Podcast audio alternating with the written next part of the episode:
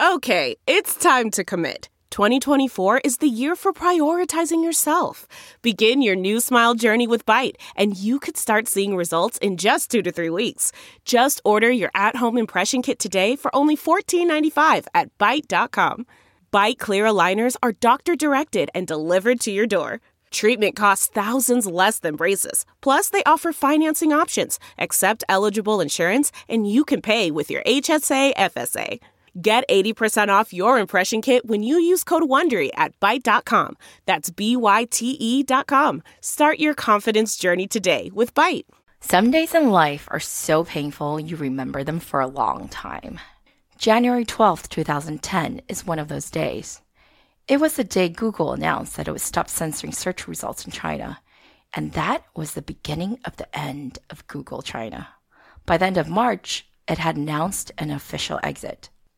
Yeah, because forevermore, if you lived in China, you had to get on a virtual private network, or we call them VPNs, to use any Google product, not just search, but also Gmail. Some of our listeners who've traveled to China have experienced this pain, and you're probably nodding with us at this. All of a sudden, things you take for granted simply stop working. Email disruption is the worst.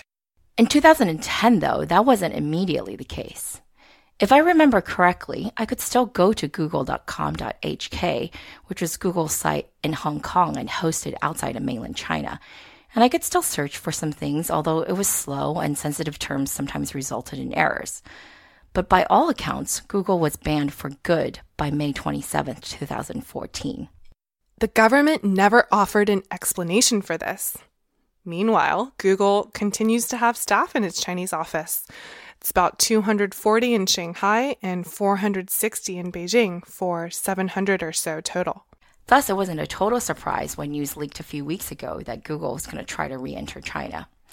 With maybe a modified version of its search engine codenamed Dragonfly that could get by Chinese censorship requirements. And there were rumors of other products too, such as a news app and even cloud services. There's been a lot of backlash internally, including a 1,400 employee signed letter protesting these projects. But we're not here to tell you what Google will or will not do. We are here to give you some idea of what the Chinese perspective is on all of this. And the results just might surprise you. The president's key economic team goes to China. Uh, after a whole night thinking, I say I still want to do it.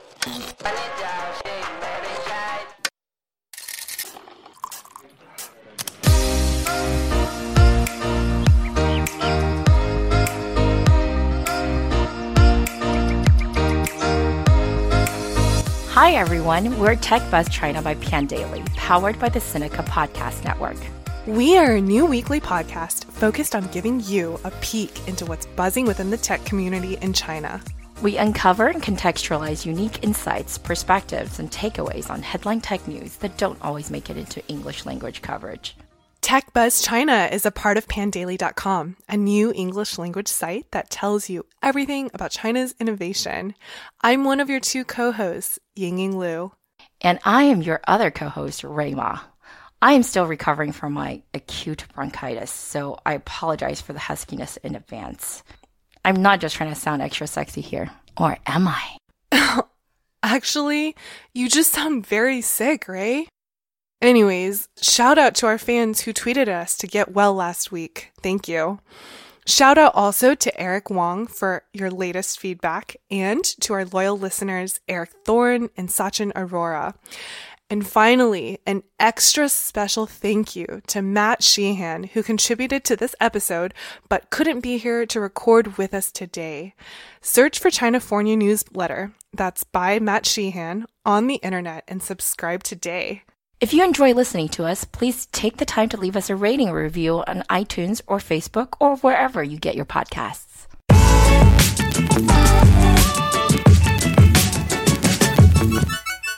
So, all this started on August 1st when The Intercept, a site funded by Pierre Omidyar, founder of eBay, broke a story that Google was planning to enter China with a censored search engine. Within hours, the same news was all over Chinese tech media. As we said in the intro, Google left China in 2010. But Chinese tech media really love writing about its return.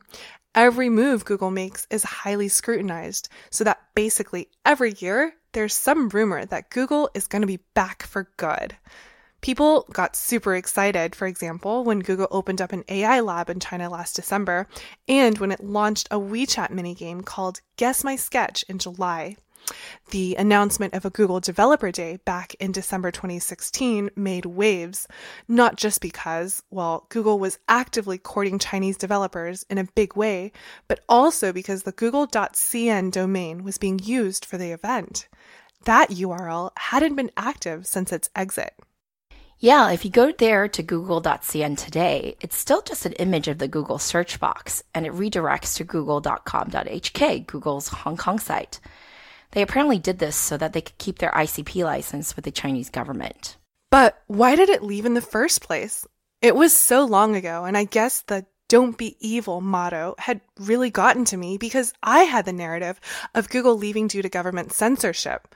But that's not the real reason, is it, Ray? Nope. As our good friend and author Matt Sheehan explained in his excellent piece on Macro Polo, Google was no stranger to censorship.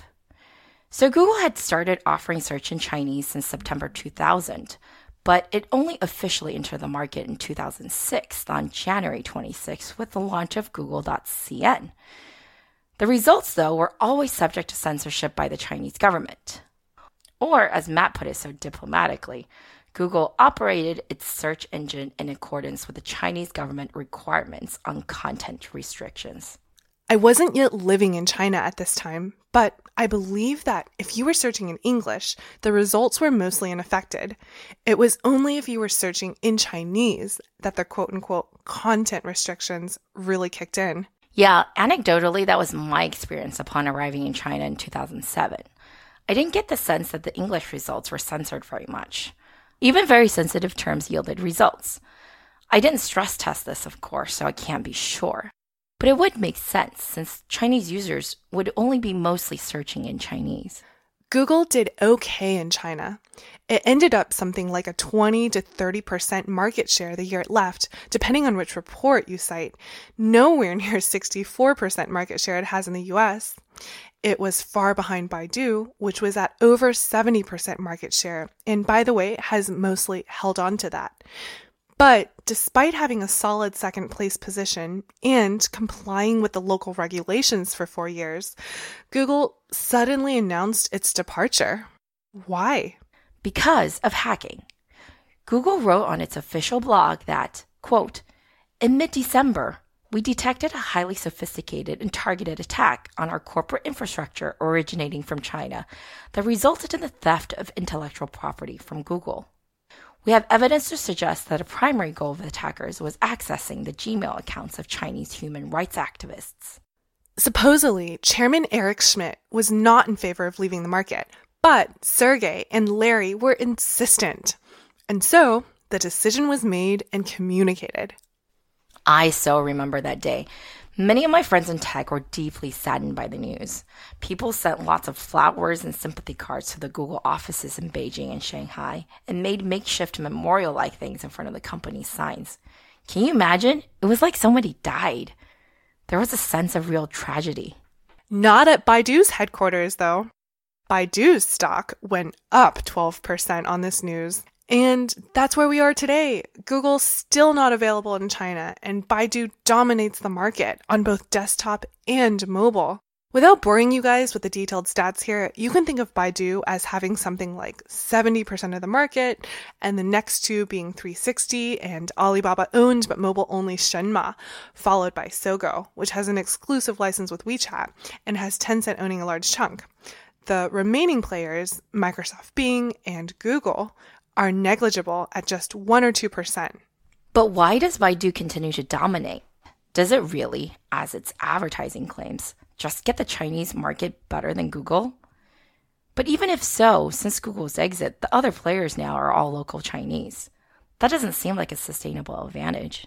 Well, I'd argue that Baidu hasn't dominated as much as it could have given Google's exit. The other players have picked up the vacuum left by Google, and there's some indication that Baidu's losing ground, especially in mobile, which is super important since of the 750 million internet users in China, 95% are accessing the web from their mobile devices, mostly their smartphones. Right. And actually, the primary complaint about Baidu by Chinese internet users is that it's just not a very good search engine. Let us use an example to explain to you what that means. So let's try a pretty simple search term. 百度公司二零一七年财务报表. That's Baidu Company year 2017 financial statements. If you put this search term into Google, the first result is some topic from Chinese Quora, Zhihu, and Baidu's Q2 2017 results. Okay, not what I was looking for, but relevant. The second result, though, is Baidu's investor relations page, where you can directly click through to the 2017 annual report. That's what I was looking for. If we do the same thing in Baidu, however, you won't be able to find it. We're not joking. We flipped through the first 15 pages of results and could not find any link to Baidu's own financial statements through its own search engine. Instead, what you get are a lot of sites that want to teach you how to read financial statements or to build them. That's probably two thirds of the results. The remaining are links to third party sites with press releases to financial statements, but only a few of them are for Baidu. Most are for other companies. Isn't that confusing? Yes and no. We aren't saying Baidu is completely useless. It gives you pretty decent results if you search for Beijing seafood buffet, for example. But there is a reason why some internet users in China joke that the only use for Baidu is to see if your internet is down. And to be fair, we tried the same query in 360 search at so.com, and it was the same. 15 pages of what I'd call spam. Lots of links to fee based results for financial statements for all sorts of random companies. Just not Baidu. Anyway, people don't believe this is a technical deficiency on Baidu or 360's part, but the result of active business decisions. Indeed, the complaint is that Baidu's search results seem heavily skewed towards commercial results, not the user's needs, and furthermore, they're opaque about it. Going back to our example of the search for financial statements, some of those results really look like they're paid results, but they're not marked as such. I don't know, maybe they really are organic, but either way, it's all actually just spammy ads. Now, spam is bad, but scams are worse. And that's Baidu's real crisis in China, that at least for a portion of its users, it's become synonymous with scams. In May 2016, a huge scandal put Baidu under the regulatory spotlight after a college student named Wei Zexi died after going to a hospital that was promoted on Baidu. His story is really heartbreaking. Not only did he not get the correct treatment, his family went into deep debt on his behalf. And he died at just 21 years old. His post on Zhihu as he was dying is still the top voted response to the question, What do you think is the greatest evil of human nature? 你认为人性最大的恶是什么? It's really, really sad. In it, he explains that the doctor lied to him, saying that the treatment he was being given was very effective in the US and that it was from Stanford. It was only when he was not improving and a friend in the US Googled the treatment for him that he realized that everything was a lie. the treatment had, in fact, not even passed clinical trials because of low efficacy. Now, we aren't saying, of course, that if he had Google, he would have lived.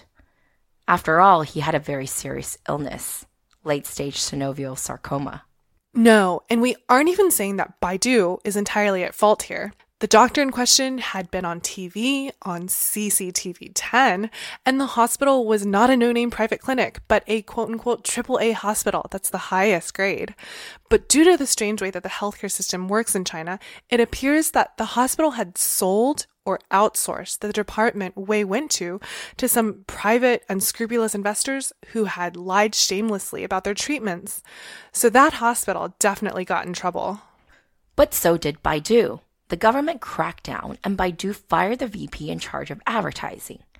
It also instituted new rules, including requiring relevant certifications of organizations wanting to promote medical services. It also decided that it was not going to go by a pure price driven bidding system, but a reputation based one. And it was going to provide clear markers indicating paid results, and also provide some assessment of risk to the user. That all sounds good, right? Except this really wasn't the first time that Baidu had been accused of such practices, and a lot of goodwill had already been lost. That trust remains broken today. Sadly, there's every evidence that the above scams are still prevalent on Chinese search engines. In May, state owned Xinhua News wrote an article titled, The Medical Paid Ads Are Back, and they noted a few disturbing things. For one, searching for diseases just yields hospital results. And second, scammy clinics were buying the results to real hospitals. So you were just bombarded with scams. And finally, to hide the lack of compliance with regulations, some search engines have different results on PC versus mobile. Now, I don't know how exactly they're getting around the rules, but the first two are pretty scary as is. Let's be clear this is not a Baidu issue, this is a China search issue.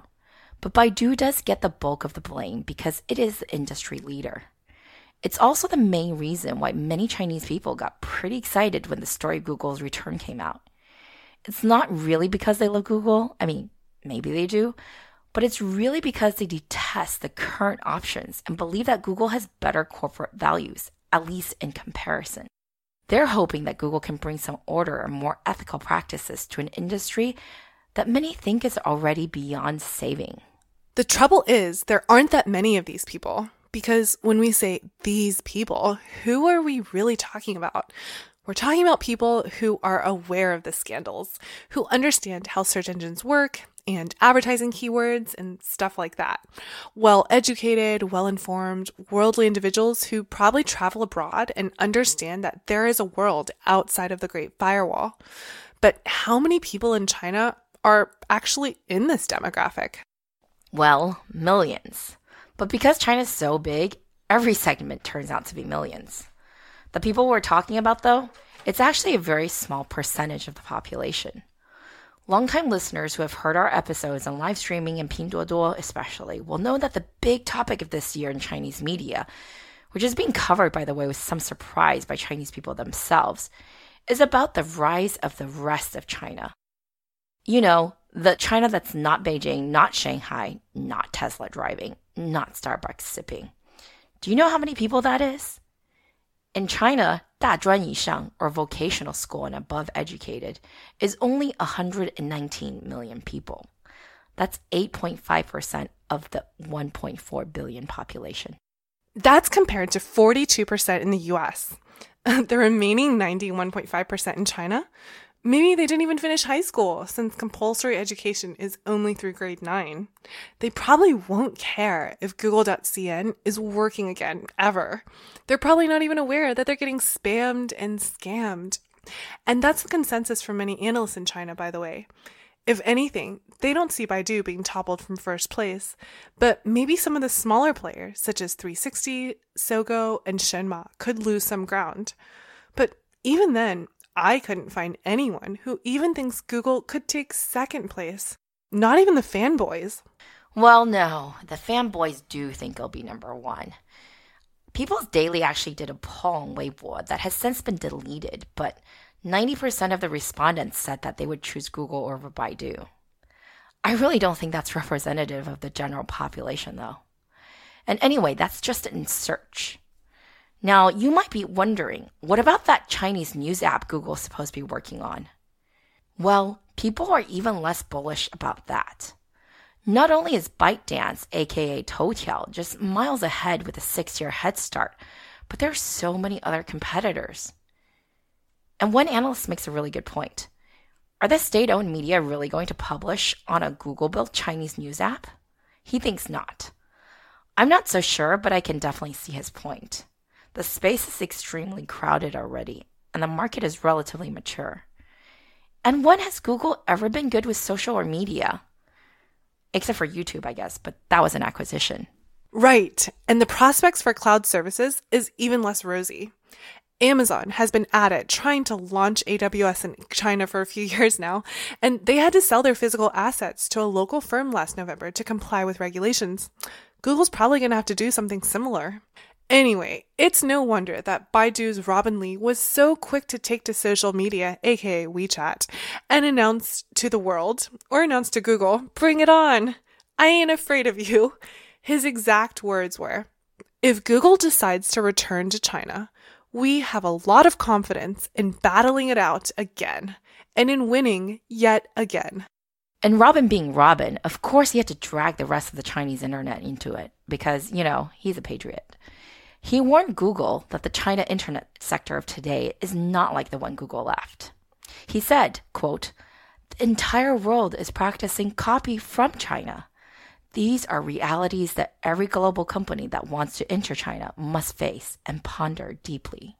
I'd like to remind him that Google never actually left China. Its services might be blocked, but it's always had offices there. And as we explained earlier, it's never let the ICP license on google.cn lapse. As for Baidu, I'm not sure that investors are convinced by all the bravado. Their stock price dropped almost 10% when the news came out, and it still hasn't recovered yet. But maybe Baidu investors should just chill. Aside from the internal employee disapproval we mentioned at the beginning, there may be more serious political backlash at home for Google, too. According to Wired, apparently six senators have already written Pichai about his plans for Google in China, expressing concern. But the US government is relatively easy to deal with, right? I mean, can you imagine Sundar Pichai issuing a public apology like Zhang Yiming of Toutiao did when his 100 million user app, Neihan Duanzi, was shut down for being too vulgar? By the way, guys, we talked about that in episode one because that's the type of localization that's going to be needed, especially if Google touches content. Is it worth it though? Part of me agrees with the Chinese tech elites, many of whom who seem to think that the re-entry of Google will make the industry more honest. Now, maybe the bar wasn't ever that high, but it's definitely dropped lower since Google's departure. Although with Google now having taken out don't be evil from its code of conduct, who knows what will happen? In fact, a cheeky writer even said, that's one reason why we should bet on Google winning, because it's not the innocent do-gooder it once was. But if Google does return, it certainly feels like mission impossible. The domestic audience has largely gotten by without it, and they don't seem to care. As a recent Stanford study showed, the post 90s generation, which has grown up without Google, Facebook, and Twitter, even when they're given access, half don't bother going to any blocked sites at all. And of those who did, pretty much no one looked up foreign news sites. And that's not to mention the eight years of data that Google hasn't been able to collect from users in its absence. That's a real data gap.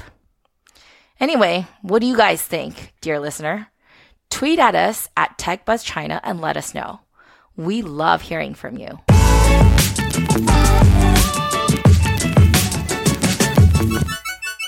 We'd like to give a shout out to our partners at SupChina. In addition to our podcast here with Pandaily, they publish the excellent Sinica podcast, a weekly discussion of current affairs on China with journalists, writers, academics, policymakers, and business people. So while we only focus on tech, they really give you the entire overview.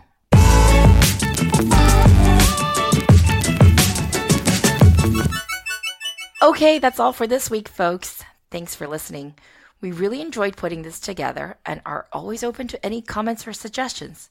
You can find us on Twitter at the Pandaily, TechBuzzChina, and my personal Twitter account is Rayma.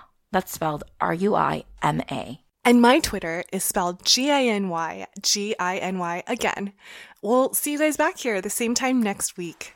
TechBuzz China by Pandaily is powered by the Sinica Podcast Network. Pandaily.com is a new English language site that tells you everything about China's innovation. Our producers are Carol Yin and Kaiser Kuo. Our interns are Scott Du and Wang Wang Li.